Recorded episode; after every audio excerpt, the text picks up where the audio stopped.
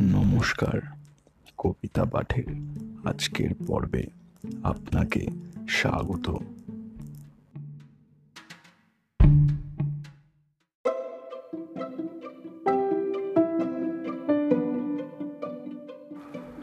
আজকে আমার নিবেদন কবি সুকুমার রায়ের বিখ্যাত কবিতা, বাবু। কবিতা পাঠে আমি সাহেব।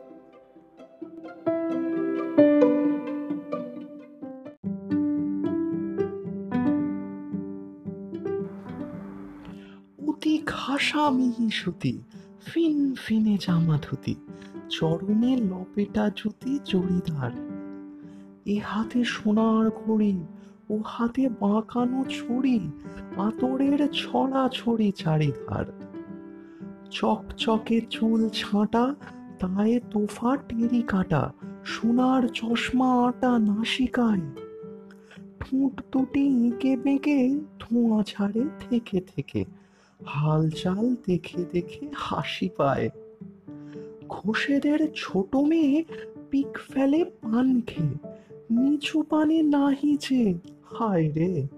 সেই পিক থ্যাপ করে লেগেছে চাদর ভরে, দেখে বাবু কেঁদে মরে যায় রে।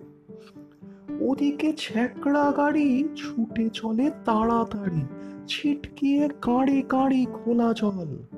সহশ্বাসে জল লাগে জামার পিছন বাগে। বাবু করে মহা রাগে কোলাহল।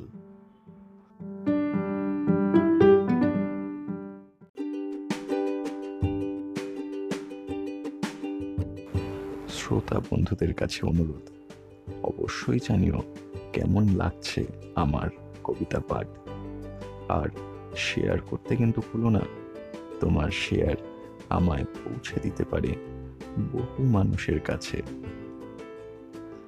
এছাড়াও, আমার আপকামিং এপিসোডসের আপডেটস পেতে সাবস্ক্রাইব করো আমার চ্যানেল ধন্যবাদ।